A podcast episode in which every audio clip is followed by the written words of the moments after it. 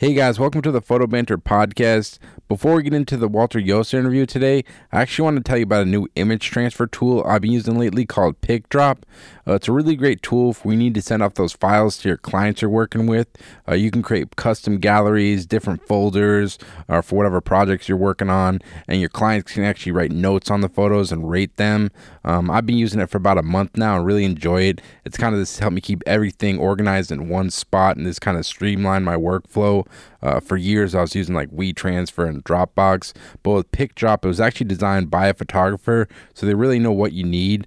And I can't say enough about it. And actually, with today's podcast, if you use the promo code PhotoBanter, you're going to get three months free when you sign up at PicDrop.com. So definitely go check it out and let me know what you guys think. And remember to enter the promo code PhotoBanter, and you'll get three months free when you sign up at PicDrop.com. So without further ado, we'll get into the Walter Iooss interview here.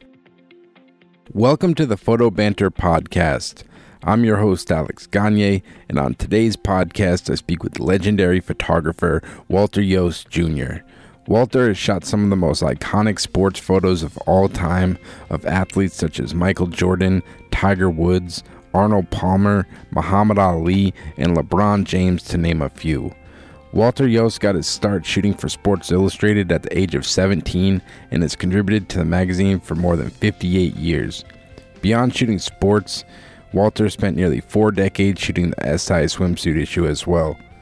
Walter is just hands down one of my favorite photographers of all time, so it was an extreme honor to get a chance to interview him.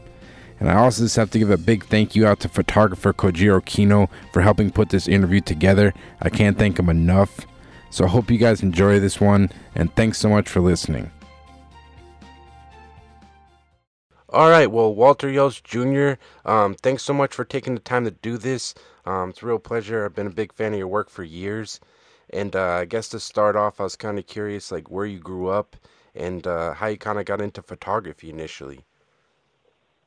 Well, uh, we can go right from the beginning. I was born in Temple, Texas. Mm. My father was stationed there in the war. Then we moved to East Orange, New Jersey, uh, where I grew up. And my father was a musician, and he had a great interest in photography. And he was the one that introduced me to photography. And it started sort of quickly. I started shooting pictures in 1959. It's the first time I went to a sports event with my father. So in November of 59, we went to a New York Giants game in Yankee Stadium. Came back to the house in East Orange, processed the film, and as someone once said, my future was unlocked. Wow. And basically a year and a half later, two weeks after I graduated East Orange High, I had my first paid assignment for Sports Illustrated. Wow, that's pretty amazing. So still say I was still seventeen. young, um, very young. That's really cool though to hear. You, it sounds like your dad was pretty supportive of supportive of your photography from the get go, pretty much. Yeah, well, he loved photography, so you know it was something we shared together. You know, we would go to games together and shoot. Mm. Oh, so your he was very good at it. So he enjoyed shooting sports as well. Oh yeah, big sports fan from Brooklyn, Brooklyn Dodgers. You know, he loved sport. Mm. And how, how did you kind of initially kind of get your foot in the door at SI? How did that kind of happen? Uh, were you trying to get in? Well, you know, there were a couple of sports magazines back then. There was Sport Magazine mm-hmm. and Sports Illustrated, and I guess I was brash enough. I remember calling Sports Illustrated. I remember the phone number, Judson six one two one two, mm. of dialing it, and I looked in the masthead picture editors, and there was a guy named George Bloody Bloodgood. And I said, uh, you know, Walter Iooss, uh, I have a portfolio. Can I see you? And he could he, he could he could hear I was young mm-hmm. and nervous. He goes, uh, "Do you have any nudes in that portfolio?" no, no, no, no, no, no. so I took the train and the path and the subway into the city. Showed my portfolio, and he started giving me like spec assignments where you say, okay, go to Philadelphia. You know, your father will drive you and photograph a specific player. We'll give you the film, we'll process the film, and we'll critique it. Mm. And later that year, I started to work. Wow, that's amazing. And at that point, did SI have already have staff photographers uh, at the? Oh mag- yeah, Who who are some Oh, of the yeah. guys you remember? the greats. Yeah. Yeah, Hy Peskin, John Zimmerman, Mark Kauffman, Damn. Marvin Newman. You know, they were uh, photographers that I worshipped. Seeing the magazine, And you know, we were a young crowd. Yeah, that's amazing. And what do you think it is that kind of drew you to sports from the get go? What's kind of kept your interest in it for so long, you think? Well, I, I love the athlete. I love the way athletes look. I've always loved the way they move. I was always interested in, in movement, even before I was a photographer. I mean, I can almost see the way I move when I would play ball. You know, form is important, and uh, I think I can talk to athletes. Mm. You know, people in specific business have a way to talk to them. Like my father could talk to musicians. There was a the whole sound of musicians talking to each other. And the athletes, you know, I know what makes them tick. And uh, what do you kind of remember most from like your early days at SI? Is there anything kind of stick out? Because I think you you and Neil Leifer kind of came up around the same time, if I, if I remember correctly, right? Yes, we were. Yeah, so there were a lot of things I remember when we were that young. I remember the New York press giving me a lot of problems. I specifically remember Neil, Jim Drake, who was very good photographer. He was probably three or four years old. And we were like 65, so I'm 20. I just turned 22 and Neil was a year older, and he looked like he was 17. I looked like I was 17. Mm. And we got in LA, and Neil got in a problem. And I'm looking around, and I'm thinking, you know, all the LA Time guys are there. What do these people think of Sports Illustrated hiring children? you, know, a lot of people resented. Really? Uh, I mean, I had a lot of problems, though, so, you know, Yeah. Yeah, it was uh, it was an issue, and being accepted by the New York press, who treated you like garbage, that took a while. Mm. Long way to treat people. Yeah, definitely. And do you feel like were you like kind of like or have you always been like a competitive person or do you feel like it's more this kind of your love of photography that's kind of helped you be so successful was there a competitive aspect with other photographers starting out you think or not so much Well, I think we were all competitive uh, because we all wanted the same picture in the magazine. You wanted to be published. You wanted the cover. You wanted the opening spread. Oh yeah, Mm. no doubt. You know, Neil was very aggressive and very good, as was Drake and everyone they hired. But you know, it's you love doing it also. mm. I mean, you can't separate one without the other. I mean, I don't think of shooting that way anymore because I never really shoot against anybody. yeah and early on was there like uh sports that you enjoyed photographing more than others i mean looking at your your early work it looked like you photographed a lot of baseball um i guess early on at si what were kind of some of the things you were covering at the beginning i guess Yeah, baseball was the starting point, basically. Outside of that football game, it was always baseball. My father would we'd drive someplace, or I'd take the trains into New York and go to Yankee Stadium or the Polo Grounds or the Garden.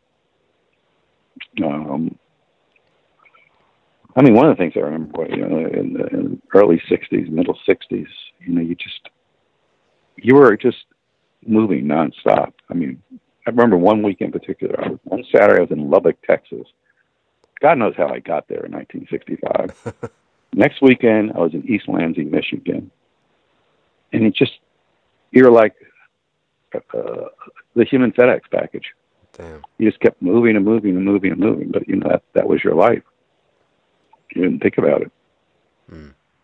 that's amazing Constant motion. SIs send you everywhere. The shoot, shoot, shoot. And um, Oh, yeah. how did you kind of approach like photographing games?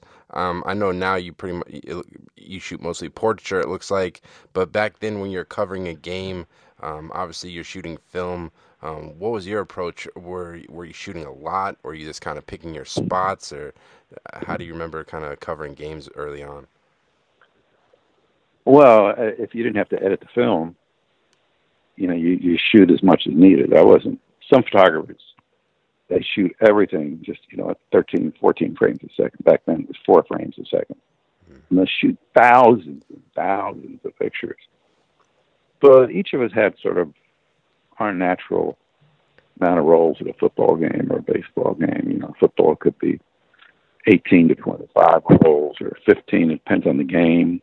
Depends if you want to cover the game or a specific player. Because you're covering a specific player, you don't really care about much else. Hmm. So it varied from job to job. Hmm. And you were were you primarily shooting like black and white or color film back then when you first started out? Well, well they started obviously I started with black and white, but mm-hmm. one of the things that made Sports Illustrated an exceptional magazine, where they were the first magazine, you know, life in them, a weekly magazine to have a game photographed in color on Saturday, get that film in New York somehow, process it, and be on the newsstands uh, by that Thursday. You know, the magazine would go to press on Sunday or Monday. Mm. So we switched to color very early. And, you know, my first color film when I was a kid was ASA 10, Kodachrome. Then 25 then 64, then you start to get high speed Ektachromes, and but I shot mostly color. Mm. No, that's amazing. And some of the photos I really love on your site, um, you have some really cool photos of like baseball, and obviously you're, back then you're shooting action, but there's like some cool photos of like Mets players like getting out of a cab and this kind of players yeah. in the dugout. Um, did you always just kind of know to photograph all those little moments, or um, was it kind of action from the beginning and then you kind of eventually kind of documented these other quieter moments, kind of? Or how did that kind of all come together? Well, a lot of those great pictures are in spring training when, you know, if you really watch baseball, especially spring training, almost nothing happens. Mm. You know, they spit, they scratch, they talk, they talk about golf, they they do nothing. And I spend a lot of time every year covering spring training. I love spring training because you get very close to the players. Mm. No one really cared at that point. And baseball is the, the only sport I can take great photographs of nothing happening. Yeah. You know, great, great basketball and football. Usually something's taking place. But I think 80% of the greatest baseball I've ever shot, they're just standing around, mm. sitting, standing, signs, getting out of a taxi, sitting on a batting cage, smoking a cigarette. I think looking at the girls in the stands. Yeah, that, yeah. The interesting thing about like sports or baseball or any sport really is just like the parameters are the same. It's like the same field every day. So I'm always uh, really interested in how photographers kind of like utilize that because the field doesn't change, but just trying to find those like unique moments that are different from game to game. You know. Well, I got I got tired of what was happening on the field, mm-hmm. and I started to look around and see what else I could shoot. And that's when I started to change photographer. I mean, in the 80s, I mean, I hope you get bored doing the same thing over and over again. Yeah. You need to explore different ways to shoot mm-hmm. and see. I mean, it was always sort of instinctual with me. Mm-hmm. Yeah, just kind of go with your interests and what's kind of like inspiring, right. inspiring you in the moment. Yeah. You know, always looking, but not always happening. Yeah, for sure. And you know, one thing I was kind of interested about because obviously you get into photography because you love it and you want to take pictures. And was there ever like a conscious, was it like a conscious decision, like I'm gonna create sports is gonna be my niche and that's how I'm gonna make my living, or is it all this kind of happen organically? Because I, you know, you look at some photographers and they kind of do, they try to, they try to do everything, but with you, it seems like you've really you you've just covered every aspect of sports. Was that like ever a conscious decision for you, or this all kind of came together naturally? I guess. Uh, there were really no conscious decisions. I mean, I was so young. Uh, you know, my parents were divorced, so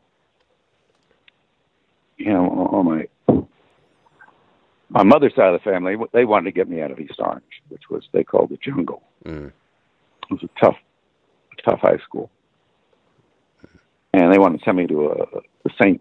Thomas Episcopal Boys School in Manhattan, which I didn't really want to go to. And my father, a tough New Yorker, he says he's not leaving East Orange High School because the real world is East Orange High School, not St. Thomas Episcopal Boys School. Mm-hmm. So I stayed there, and you know, when school was out, high school,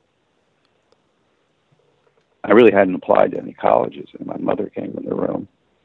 She goes, Walter, what are you going to do with your life? And I said, Mom, I'm going to be a photographer. She goes, How gauche, and walked out of the room.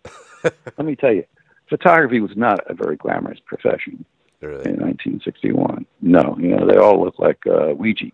Okay. I know Weegee's a great photographer. Yeah, I know. you caught you, you caught yourself an alley with Weegee, you'd be frightened. That's the way the New York press looked. Mm-hmm.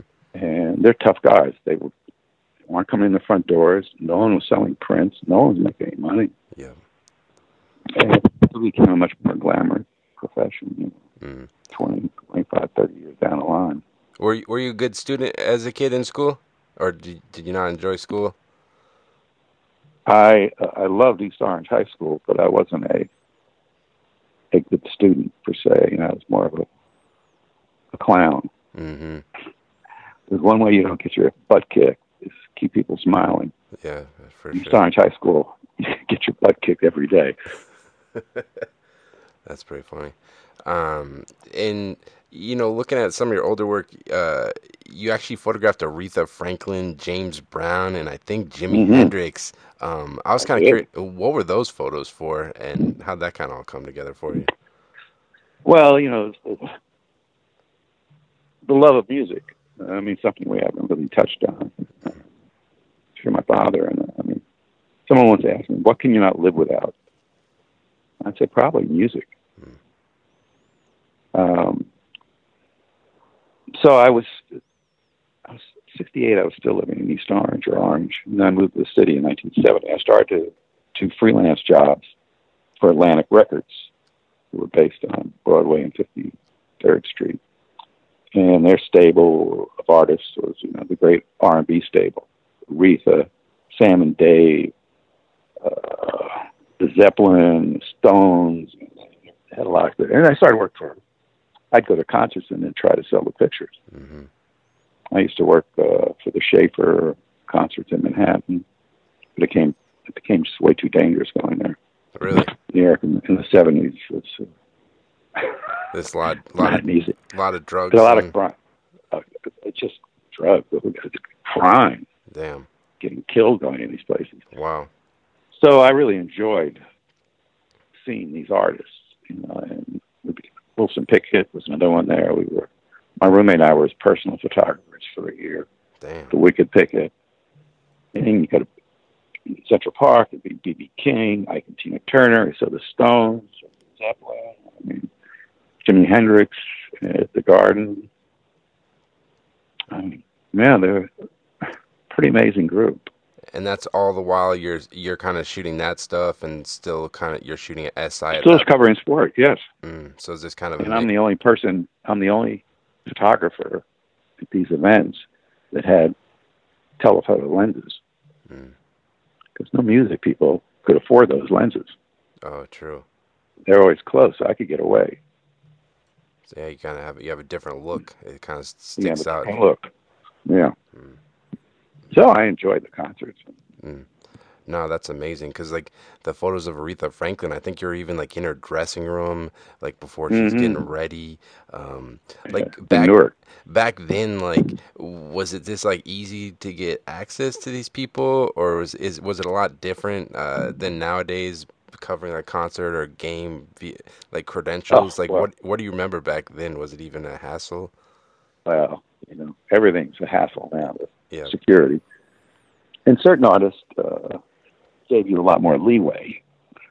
Uh, that Aretha picture, uh, which was backstage at Symphony Hall in Newark, New Jersey, hmm uh, her husband was tough. he he didn't particularly want me in there either. Mm-hmm. Uh, Temptations, they were a little testy also too at a, a concert in Newark. Um, most of them didn't couldn't care less. Mm. No, that's a, that's amazing to hear because, like, as you know, nowadays it's like it's possible to get anywhere. They throw the red tape at anything just because everyone has a digital camera nowadays and is kind of a photographer. So it's kind of interesting to hear uh, just kind of how it was back then. Um, I well, it's the phone has has changed the whole landscape of, of, yeah, I mean, of mankind. What do you think? Because you're pretty active on Instagram, is like social media and that stuff. Is it? What do you think about it? I'm always kind of curious people's take on it. Well, uh, as someone who's didn't grow up with a, a phone, I mean, it's an indispensable tune or a tool. It's a fantastic camera. You don't need a camera. What bugs me is how people live in a half reality all the time. Mm-hmm. I mean, I see kids. I'm in Key Biscayne, Florida, for another week. These kids are on bikes, or on scooters, or on buses, or on golf carts. They're, wherever they are, they have a phone that they're using. So they're in complete touch, but they really never see anything that's happening while they're doing it. I, I don't know. No, definitely people. It's a, it's a it's a, a phenomenal. I mean, it's one of the great inventions in the history of mankind. Yeah, it's a, it's yeah. It, I go back and forth on it. It is weird because like people are like, in one sense, they're more connected than they ever have been, but then they're more disconnected because you could be, if you go to like a restaurant, you'll see people at dinner with their friends or family, and they're on their phones. So it's kind of a, Uh, it's weird. Like on one sense, like eh, I like the way I met like uh, Kohjiro Kinno and so many photographers is just through Instagram, which is great. But then on the other hand, I guess I guess it's just how people utilize it. You know. Well, I mean, Instagram has been very success, successful for some people. I mean, they made a career Definitely. through that and a living. Chris Burkard started, a great photographer, through Instagram. Yep. I mean, there's some really talented people on Instagram, and there's a lot of uh, garbage. Definitely. Um, 'cause That's you know, yeah. most photographers aren't that good either. So yeah, no, de- definitely. Uh, no, that's interesting. And you know, looking at your work, I'm uh, obviously you, you kind of started SI. You're shooting games and whatnot, and then eventually, like I was saying before, you shoot a lot of portraiture now and have for a long time. mhm. Um, was that kind of like a conscious conscious shift in your work, or when did you kind of start shooting more portraiture? I, I guess in the early '80s, I, I, I had I received the best assignment in my life from Fujifilm, who you know I had no idea who Fujifilm was, but the film was good, hmm and they gave me carte blanche for two and a half years to do whatever I liked, photographing the American athlete, training in the states, and then competing in the '84 Olympics. Wow. And that's when I started to do the action portrait. And I had complete control of the athletes in a sense, like, you know, we're going to do this. Let's do it at five o'clock in the afternoon. Let's do it here. So, you know, you're creating a picture. You're taking some of the great athletes at your disposal and posing them, basically doing what they do best. Mm. So I think that was a, a big change there. You know, the 70s it started to change too. The So late Fu- 70s. so Fuji, they were kind of using these photos for like advertising campaigns. Oh my much? God, they used it. They, they museums. It was unbelievable. Mhm. Two and a half years, greatest project I ever had. That's amazing. So it's kind of you kind of went from like documentary photojournalism in a sense, and then you're like taking pictures. But then with Fuji, it's more kind of like a more of a production aspect and like kind of creating these photos. Um, Yeah, w- was that something that it took you a while to get used to, or no, I mean it's you know you'd you'd spend time with the athletes because you, you plus uh, money money was for, was like money for nothing. You know, hmm um, the, the budget was unlimited. You know, I could go back and forth to Mission Viejo, the swimming place with the divers and swimmers. You know, as long as I wanted, Mm. go anywhere. Is there like any shoot that kind of sticks out in, in your mind from that Fuji series that uh Yes. One in particular, well, there's a lot of good ones. So at that point, and for years, the greatest diver in the world was Greg Louganis, Mm-hmm. Gold medal winner. So I went out there and shot at twilight, and he was diving off a platform, and they only, you know, you have to talk about this in advance because they can only do so many dives from a platform. That you know kills their shoulders and their wrists. Mm-hmm. It's a long drop into the water, and I had one strobe, and it was a slow shutter speed, maybe a eighth or fifteenth of a second. And this blur took place between the twilight and the light illuminating the pool. He's coming down, and when I looked at the slide, I'll never forget the slide in the light box. I flipped it up. and It was like diving out of Dante's Inferno. Wow. And I said, "This, no, I'll never take another like, picture like this as long as I live." so I went back to Mission Viejo again, and I said, "Greg, take a look at this." I show him the print. He goes, "I'm bent," and he hands it back to me because his body wasn't straight. So he see, he didn't see the picture. He only saw his form. yeah. I'm bent. Yeah, screw you. it's not. It's not. It's not perfect. what? What? You're like shit, man. Uh, I thought it was perfect. oh man, that that's pretty amazing. And and that's bent. and that's wild. You're shooting chrome, and uh, I think like maybe younger people listening to this, like chrome, the the amount of air for shooting chrome, there's like no room for air, like in terms of exposure, and that's pretty amazing. You're shooting action. Well, it didn't matter. Yeah. It didn't matter because you know you could. You were so good at this hmm shooting chromes, and at that point I was shooting Velvia, uh, which was a 50 film, and their Fuji 100. And, you know, you could bring it to a lab, and you could run clip test. Yep. take a piece off the front, and you know, say run it normal. Mhm. And uh, it's so dark, you push it half stop. Yeah. And uh, you clip from the front and the back of the roll if you, you know you were nervous. But exposure was, I never really had problems with exposure. hmm And You know what? You should know the exposure those days, right out of your eyeball. Definitely, because you're shooting so much. No. Well, Mm. automatic. Yeah, definitely.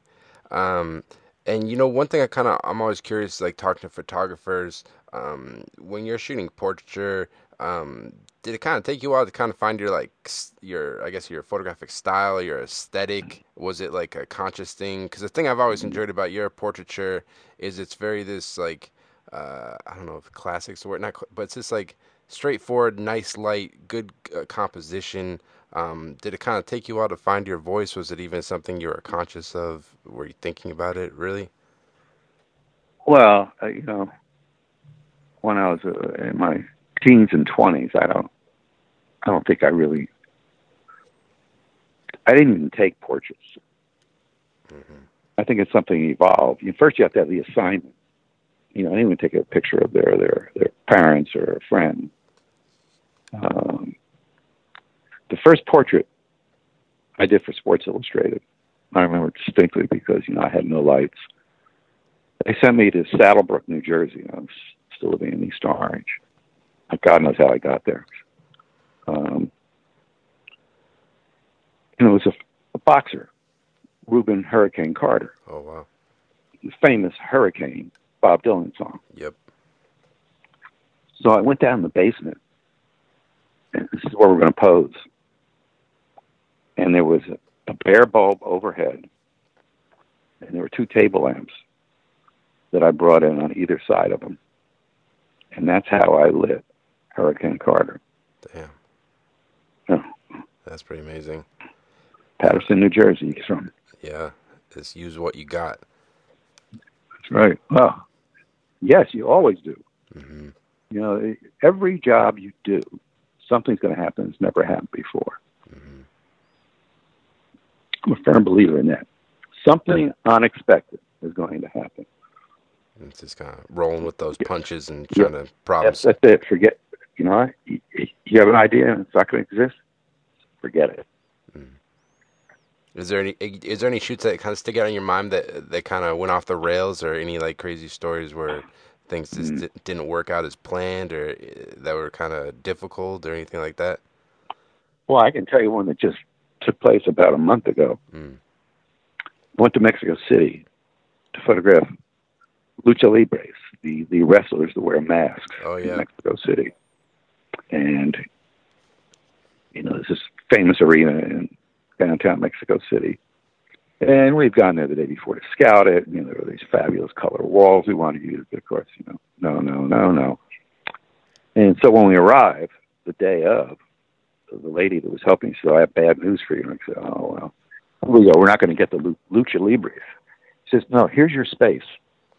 And they brought us into a room that couldn't have been more than five feet wide. The roof was like inside of an attic. Damn. We could fit one tiny light in there. You know, Yeah. make it work. They brought you to. And we did. they brought you to a closet. A, a fucking closet. um, but And I but, mean, yeah, but it worked out. I saw you. so You had some cool portraits on your Instagram. Uh, this. Yeah, and, and and those were taken. That little white wall, which had you know outlets on it, couldn't be more than four and a half, five feet wide, Mm, and there was just no space. yeah. And like, what's your But you know, you make it work. what's your approach to portraiture? Like in your mind, what makes a strong portrait, and like how do you approach these shoots nowadays? Well, uh, you know, eyes and eyes and light. You know, it's, it's always about the light and the background, and you know, and connecting. You know, with the athlete somehow. I, I have a saying. You know, the athlete will stand in front of you and like, you know, what are we going to do here? You're going to swing a golf club. And I say, look, we're going to start somewhere, or we're going to end somewhere else. Mhm. So that's where we're. That when that end comes, shoots over. Yeah.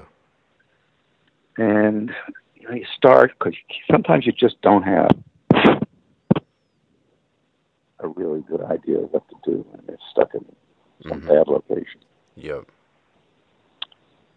But you know that's why they hire you. And are you someone? Do you shoot a lot? Like if you're shooting a portrait, are you someone that shoots a lot, or do you shoot a little and kind of get out and get out, get out quick, or what's your kind of approach in terms of like shooting? Less, less the better. Mm-hmm. Less to store, less to edit. And I don't need. I don't know what to do with an hour with someone. Give me 10, 15 minutes. I can do with a picture.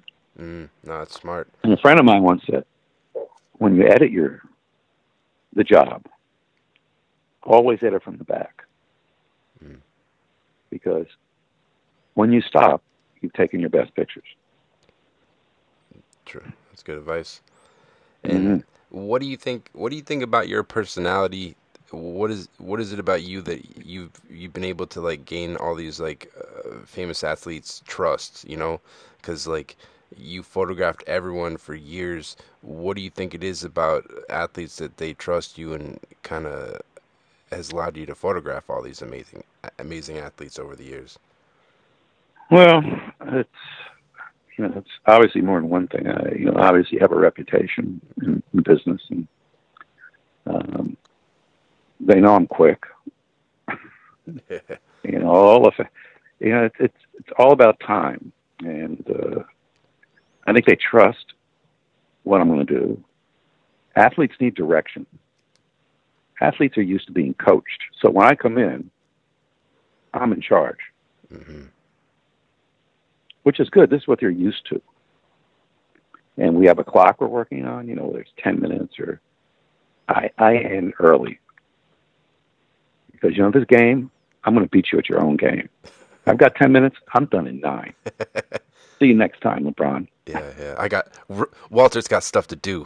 he's he, he's got. Yeah, I, I, I got to edit the five, five pictures I just took. no, I, I, I, no, it's I, I like. no overtime. Unless if they want to stay, hmm yeah, okay. And is there like, do you have any tricks you use when dealing with like difficult subjects that people just aren't, they might be in a bad mood or just don't want to be there? How do you kind of deal with those situations? Uh, well, you, you somehow have to disarm them.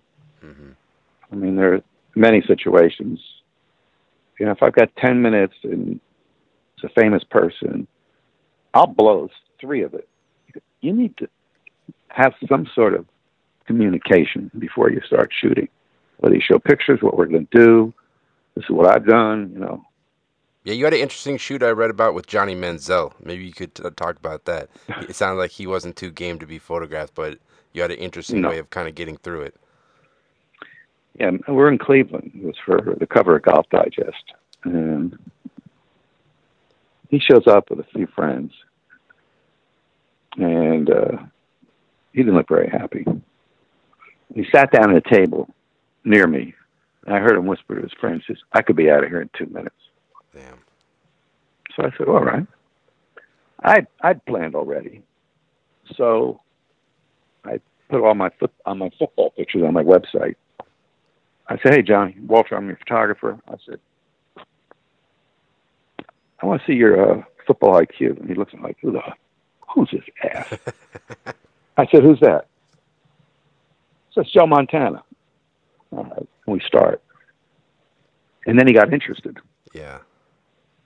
Who's that? Oh, that's him. Oh. So he was still sort of reluctant to do it, but in the end, he was fine. Mm. He's turned out to be a disaster. His career. Yeah, definitely. Um, have Have you found that's a good thing to do with like subjects? Is kind of show them like reference photos beforehand. Is that something you do a lot with your portrait shoots? Is kind of show them stuff you've done before? Yes, and yeah, done many things. Uh, you know, Tiger, for instance. We had a shoot. We were sharing two photographers for Golf Digest outside of Orlando. I had seven and a half minutes in three stations to shoot at. And obviously, we rehearsed this the day before how we're going to shoot. So when they come in, Tiger and his, his crew, everyone's in a hurry. 15 minutes. Tiger comes in, you know, we know each other. Hey, Tiger, how you doing? And I start to talk very slowly. Take, take, take a deep breath now. He's changing. I said, Tiger, you know, I, I want to show you what we're going to do here in the three sets. I said, come over to the computer. Sits down. And the first picture is not a, a, our setup. It's a swimsuit model. That's Marisa Miller. Bingo. I've got him. Smile now. Yeah. See, no, that's that's that's that's that's doing your job. Mm-hmm. No, that's interesting. And with a guy like Tiger Woods, he's just such a like icon of sport. Um, how's your experience been photographing him? Because like looking at him as a fan, it seems like he's he's pretty guarded and kind of closed off in a sense. Is he is he a hard person to photograph or easy or what's your experience been with Tiger Woods? Uh, it, all my experience with Tiger have been very good. He's uh, been easy to photograph. Mm-hmm. He's professional. He wants it done properly. Um, he, he cares about doing things properly. No, he's been good. No, that's awesome. He's just such an amazing uh, athlete. You, you think he's he's got another major in him? What do you think? If he doesn't win this one, he's got no chance. Really? Yeah, that's what you think. If he doesn't win this week, he's done. It's been. Uh, it's, it would be nice to see it hmm because he's you know he's one of the seminal athletes you know we'll ever see. And he's played well again this year, but Augusta's Augusta. Yeah, for sure. Who knows what's going to happen down there? It's pouring rain down there right now. Yeah, yeah. Well, I was excited. I'm glad we got to uh, talk to you this week. It's the Masters week, and you've been Oh, yes. photographing golf for years. I was kind of Mhm. curious how you kind of got into photographing golf initially, because looking at your site, you photographed Arnold Palmer uh, for years, all the best golfers, Lee Trevino, Tiger Woods, like we Mhm. said. Um, how did golf kind of come into the picture for you? Sports Illustrated gave me an assignment. hmm I'd never been to a golf tournament before. Yeah, I was uh, like, you know, it's the rules of, of golf always drove me crazy. You know, you can't go here, you can't do this, you can't do that, you can't stand out here. Yep. You know, I'm a firm believer to get one great picture. You move someplace, you get thrown out, you get thrown out. So you're going to have something. Yep. You throw me out. Well, the problem is you can't get thrown out if you have a four day assignment, Yeah. And I was. Yep. So they they started sending me to the U.S. Open in the '60s, and I mean, you followed Arnold Palmer, and Jack, and it was unbelievable. What is it about golf you like covering? You think? Well, back then it was Arnold Palmer for Mhm. sure. I mean, he was one of the most charismatic, charming people in the history of sport. Wow. Huh? Yeah, that's amazing. Uh, yeah, I think you. I saw a photo. You photographed Arnold Palmer with President Eisenhower. Yes, that was Was that a, uh, a SI assignment? What was that? That seemed. that was an SI assignment. They sent me out to Ligonier, Pennsylvania. Once again, I have no idea how I got out there. I was dri- I guess I was driving. Yeah. Um, no, Ike showed up, and that was this picture of him and Ike, and then I shot two rolls of film, and then Arnold led me into the dining area where the, famous picture of Jack and Arnie sitting having lunch takes place, Yeah. and you know it's bad lighting. If there were two other people, it wouldn't matter, hmm but it's Jack and Arnie. What do you remember most about those days? Like, uh, as the ga- how has the game changed from from back then to now? Um, what are kind of some of your memories from shooting like back then with Arnold and the, kind of in the his heyday? You think? Well, you could you could see his face. You know, Arnold didn't wear a hat. He wore his his heart on his tongue. Yep. He had his army, and he had the enemy Jack. Fat Jack was you know a fantastic player, then Gary Player, but it was always Arnie, and then Lee, of course, was a, a fabulous player and a, a very funny man. Yeah, some of the favorite photos on your site, Lee Trevino. It's like Lee Trevino. My favorite photo is Lee Trevino in a hotel bed. He's on the phone and he's got his golf clubs there. Um, were you this kind of like basically just following these guys around, or is it more these kind of you built a relationship with these guys and you're kind of hanging out? Like, how did those moments kind of come? Well, that that picture was uh, an assignment by Sports Illustrated, and I had a very good relationship with Lee Trevino. Yep.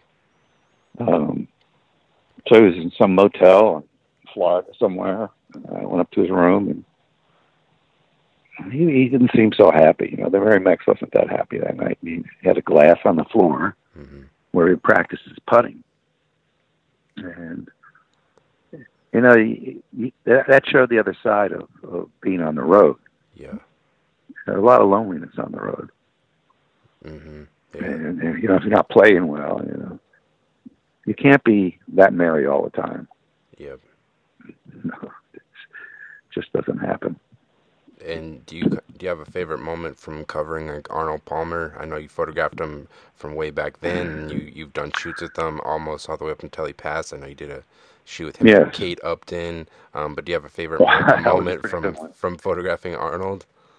No, I'm going to tell you my favorite moment with Arnold, and it was it was that Kate Upton shoot, but not the Kate Upton moment itself. hmm The photograph of Arnie and Jack the table.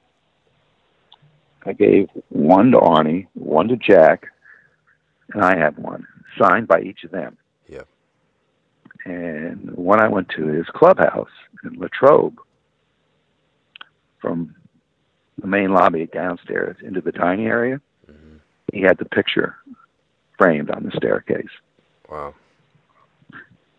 That meant a lot. Yeah, that's pretty. That's pretty powerful.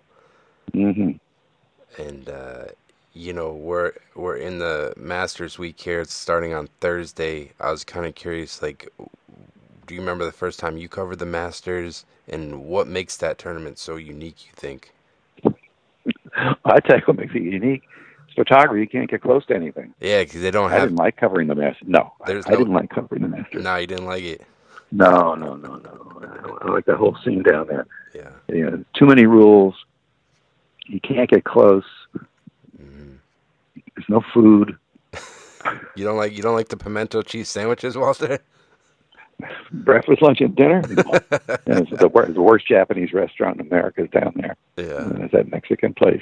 yeah. I went down there with my son one year when he was with Picture at a Golf Digest. We did a shoot. That was that was that was fun, and I played it last year. I was invited. Wow. by a member. How Flew down on a, a private jet. How'd you I shoot? shot a 92. 92? That's pretty damn good with a triple bogey. Hell yeah. I'll take it. Under 100? I was, I was in the twilight zone once we got going there. you know, just you could shoot 120 on that place in a heartbeat. Yeah, And, definitely. you know, you never played it before, hmm and all you think about is those greens. Jesus, Yeah. it's like rolling a ball in the hood of a car on a on a slope. Yeah. So that was very special to play it there, No, that's amazing. Not not many and I look forward to watching this week. yeah, not many people get the chance to play uh, Augusta, so that's pretty amazing. No, And uh, you know, I was reading there. You had another interesting shoot with Jordan Spieth, where I believe he almost he almost killed you. Uh, it was it was close. what was that all about?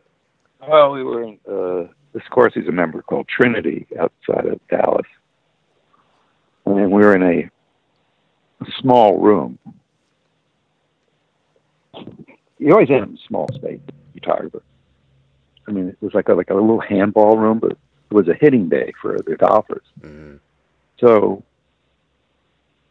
between one wall and the other wall it was maybe 12 feet, but now I have a player, myself, and a light in that space it becomes extremely small.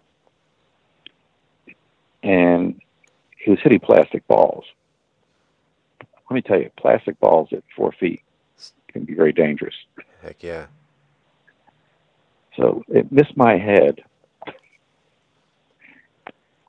and stuck into the wall like a bullet. Jesus Christ. Like Jesus. No, Damn, that's that's that's a that's a still tough around. that's a tough one. But you, you dodged Uh, you dodged it and got the photo. Dodged another bullet. Yeah, definitely. And um, you know, I was really excited to talk to you about. You're really well known for photographing Michael Jordan. Um, you published, I think, a couple books with him. I was kind of curious how that kind of relationship came together. When do you remember first photographing him? And um, because the thing, amazing thing about your photos, um, it's not just the action; it's like the portraits. He was really like this kind of documenting his off-court life. Like, how did that kind of relationship come together for you? Well, I met him initially in '87 on a Sports Illustrated job, and I, I took arguably one of the best pictures I've ever taken, the blue dunk. hmm In 1988, I took the slam dunk picture of him. And, you know, and then we started doing, we, we really hadn't connected that much then, but, you know, I started getting jobs from advertising and Sports Illustrated. So continued on. In 1992 was a bad year financially as a photographer. You know, things weren't happening. I said, I've got to get it. I got to think of something hmm money. And I always remember this book on Elvis Presley, Wertheimer did in '56. You know, that face at the peak of his career, Elvis. I said, Shit, I should do Michael Jordan. It's the peak of his career. So, unannounced, I had a job. I flew to Chicago and waited after the game like a dog when he finished, you know, doing all his interviews, he said, Walter, what are you doing here? I said, I've got an idea. He says, Your ideas usually mean work. So I, I spilled the story. Here we go. You're at the peak of your career. You have your kids, your MVP, your champion, everything. And I showed him the Elvis book. I said, We could do this with you, and this would be your family album for eternity. He goes, hmm. So I like that idea. Let me think about it. And he said, I'll, I'll let you know in a week. And I was coming back through Los Angeles, and that's where I met him Mm, you know, a week later. that's And. I said, What do you think? He says, I like it. Let's do it. And we shook hands, and we started doing this book. No money, no publisher. Because he said, I like the way you make me look. Look at that defense.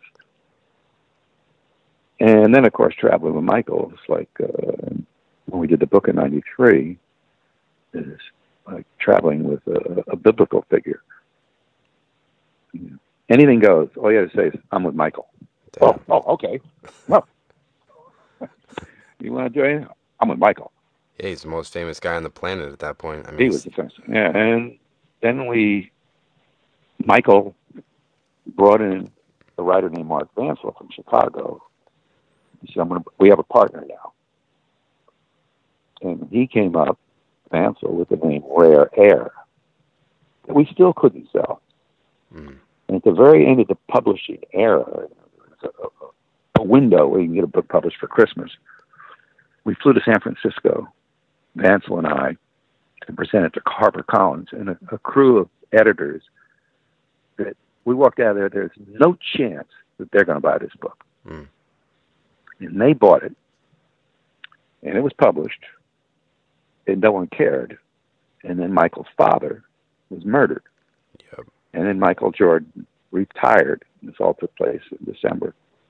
And the book went from the basement to the front of every window and number one on the New York Times bestseller list. Damn, that's pretty amazing. How's that? Yeah, seriously. And with with all those photos in rare air, were, were the photos you're shooting were they all just for that book, or were they being used for like SI at the same time, or was it all you were saving all those photos for the book you were shooting during that time period? They were solely for the Project Rare Air. Mm-hmm. Uh, uh, some of the playoff games, I did the action. I did uh, in conjunction with Sports Illustrated because I could bring strobes in, which they would pay for. Yep. But everything off the court was for that alone. And was it? Did you have like a goal in mind for when you started that book? Like, was it yours? It basically just trying to capture everything, or what was? Do you remember your kind of goal initially when you kind of started working on that? Well, we we spoke about you know days we're going to the kids, the family. Mm-hmm. You know, obviously I didn't know he was going to win the NBA championship. Yep. Uh, so you know all that you know was fortuitous for us. And I spent a lot of money Yeah. on that book, and there was no public. Yeah. A lot of money in Chicago. Yeah. It- what what made that guy so interesting? Like Michael Jordan, one of the greatest athletes of all time. Like, what do you remember most about like his personality, working with him? Like, what made that guy so above and beyond, better than everyone else? You think? He- he's, you know, he had such personality, looks, drive, you know, athletic talent. I mean, he was uh, you know, one of a kind. hmm There's there's never going to be another Michael Jordan. LeBron is not Michael Jordan. He's a great, great, great player, and you can't compare eras. Yep. But he's such a beautiful player and so driven. Yeah. You know, great athletes are assassins. Yep. They come to beat you bad. They never want to lose any game. And you know, if you think of the great athletes, that's how they play. Kobe, they, never want to lose any game of any sort. Yeah. It could be ping pong. They don't want to lose. Ping pong, no, no, they don't want to lose. and then they gamble on everything, so it makes the stakes even higher. Yeah. Of course, the more money, uh, the more you can gamble. They ga- athletes gamble all the time. hmm Hobbies, baseball. Yeah. What do you do on planes? hmm Buses. Play cards. You gamble. Do you have Keep a the pressure up. Do you have a favorite moment from working on that book? Maybe a photo or a story from Jordan that kind of sticks out when you look back at that, that work? Well, the cover is a really unique cover. Uh, the hotel I stayed at in Chicago, the Ritz Carlton, had a, a hooded bathrobe, a white terry cloth bathrobe. And one afternoon while I was in Chicago, there was a newsstand down the street from the Ritz. And there was a cover portrait on a photo magazine of, of someone that looked like he was Somalian in a hooded robe. Mm. I said, wow, look at that. So Michael was going, they're going to go play in Miami.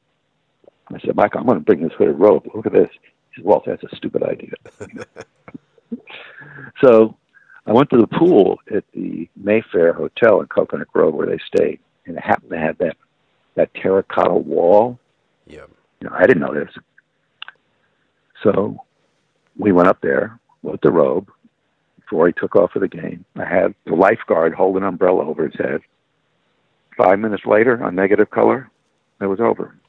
Damn. Hmm. That's amazing. Yeah. That's awesome. And um, you know, some of the photos I really enjoyed you did uh, you did a really amazing portrait of Muhammad Ali and Joe Frazier, which I believe you shot on twenty by twenty four Polaroid if I'm correct. You are correct, sir. What what was it like working with that camera? I've never even seen it. I think there's only like a few in the country. Um, first out, I mean, obviously, what was your experience working with Ali? And I think you photographed him a few times.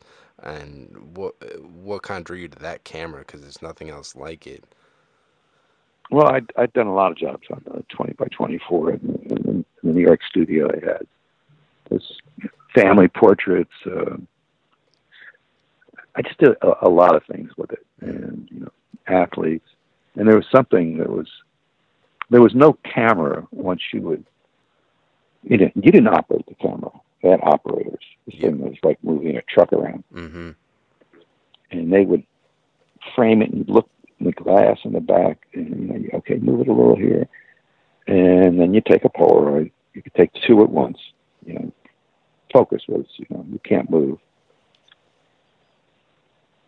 You put them on a table, and you peel off the front, and then you put them on a wall, and this bigger than life portrait would take place. Yeah. And I've seen people cry. You know, I shot some family friends there. I mean, there was no camera that was more heart rendering than that 20 by 24 Polaroid camera. Yeah, definitely. It, it's pretty amazing. And then we went to uh, to Philly, Joe's gym, Joe Frazier's gym. I love Joe Frazier to do Ali and Frazier. And Frazier wouldn't go to Ali. He was still upset by what Ali had said to him Mm-hmm. and about him. Yeah. So Ali had to come to Joe's gym in Philly. And to make a long story short, Sports Illustrated wanted, you know, you know, fun pictures, punching, laughing, all color. And at the very end, I went to the sepia Polaroid. Mm-hmm. And I said, guys, no smiles, just stand there. Yeah. And then we had them all on the wall. And, and Joe's Frazier, Frazier's family was there, and Mrs. Ali was there. And I said, which one do you like best? And they all went, the two of them, the two old broken warriors. And that was the picture. Yeah, it's pretty powerful. And like you said, like Joe Frazier um, wouldn't go to Ali when No. when Ali showed up. Was it was there like was it a tense shoot or how did it kind of unfold? No, no, no, no, it wasn't tense. Uh, Ali came in, did his magic tricks, and Yeah. you know, he's, he's like uh, wheeling a Buddha around at that point. hmm I mean, he, could, he really never said anything after he, he he knew what I wanted, but he, he couldn't verbalize. Yeah. And uh, you know, it's one of these moments that you'll never have as long as you live again. No, definitely not. Did, did you ever photograph Ali any of his fights? Uh, two fights. Wow. One '65 in Las Vegas, and one in '67 against Ernie Terrell in the Houston Astrodome. Wow. Yeah. A- That's A- it. Ali in his heyday, he there's no personality like that guy. No, I don't think so. Nah. He, I really didn't know him in his, his heyday. I would have liked to. Yeah, yeah, he was. He sounded pretty interesting. Just reading about him and whatnot, and uh, you know, with the twenty by twenty four Polaroid, is film. eh, Do do you miss film? Was like the transition from uh, film to digital? Was that a tough one? Um, from spending years shooting film, what's your take on it these days? Uh, the transition was very difficult for me because I I had you know complete control of the film.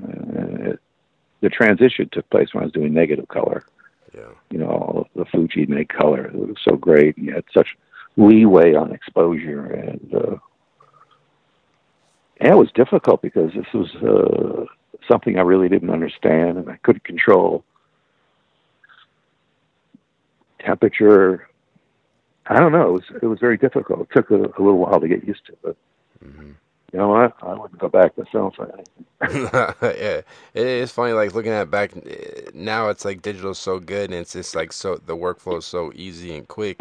Like the the thought of like doing clip tests and dropping off film is just seems pretty crazy nowadays. You know.